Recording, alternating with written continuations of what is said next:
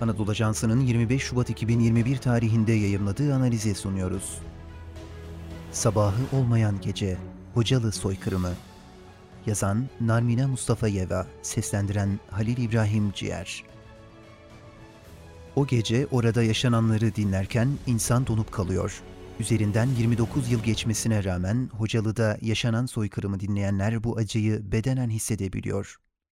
O korkunç geceyi yaşayanlardan bir görgü tanığı Allah'a bana yardım etme, beni öldür diye yalvardım diye feryat ediyor.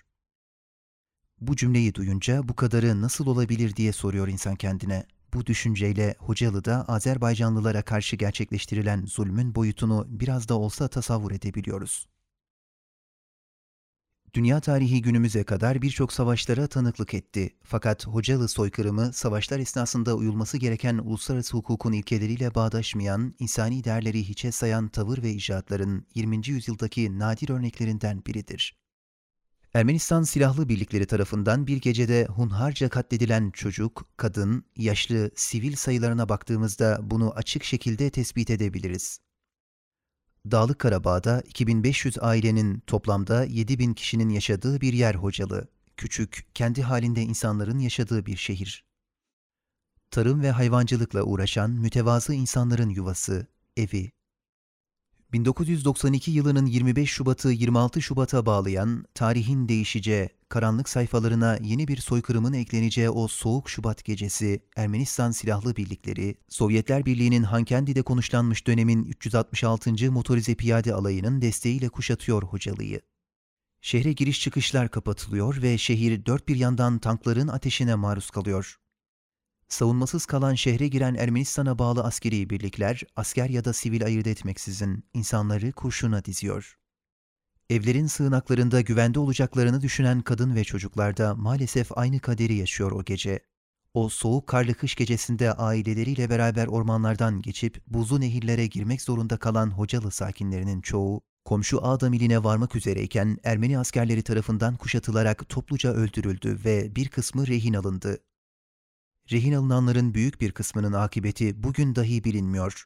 Ermeni askerler rehin aldıkları sivillerin kulaklarını ve burunlarını kesmiş, gözlerini çıkarmış, çocukları annelerinin gözleri önünde öldürmüş, kadınları ve yaşlıları zırhlı araçların arkasına bağlayıp sürüklemiş, hamile kadınları süngülemiştir. Bu insanlık utancı haftalarca sürmüştür. Rehin alınan 1275 kişi günlerce işkence gördü, kimisi dayanamayıp hayatını kaybetti ya da canına kıydı.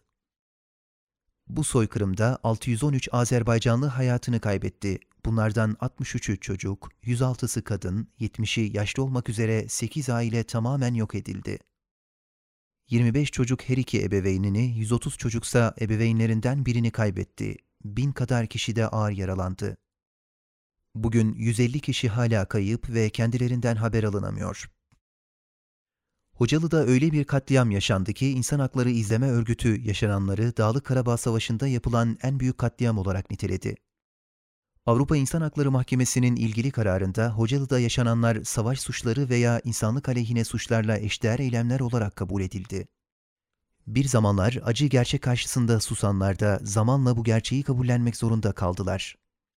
O gece Hocalı'da yaşananların tarihin tanıklığında aydınlanması sağlandı dünyanın 17 ülkesi ve ABD'nin 20'den fazla eyaleti Hocalı soykırımını kınayan kararları kabul ettiler.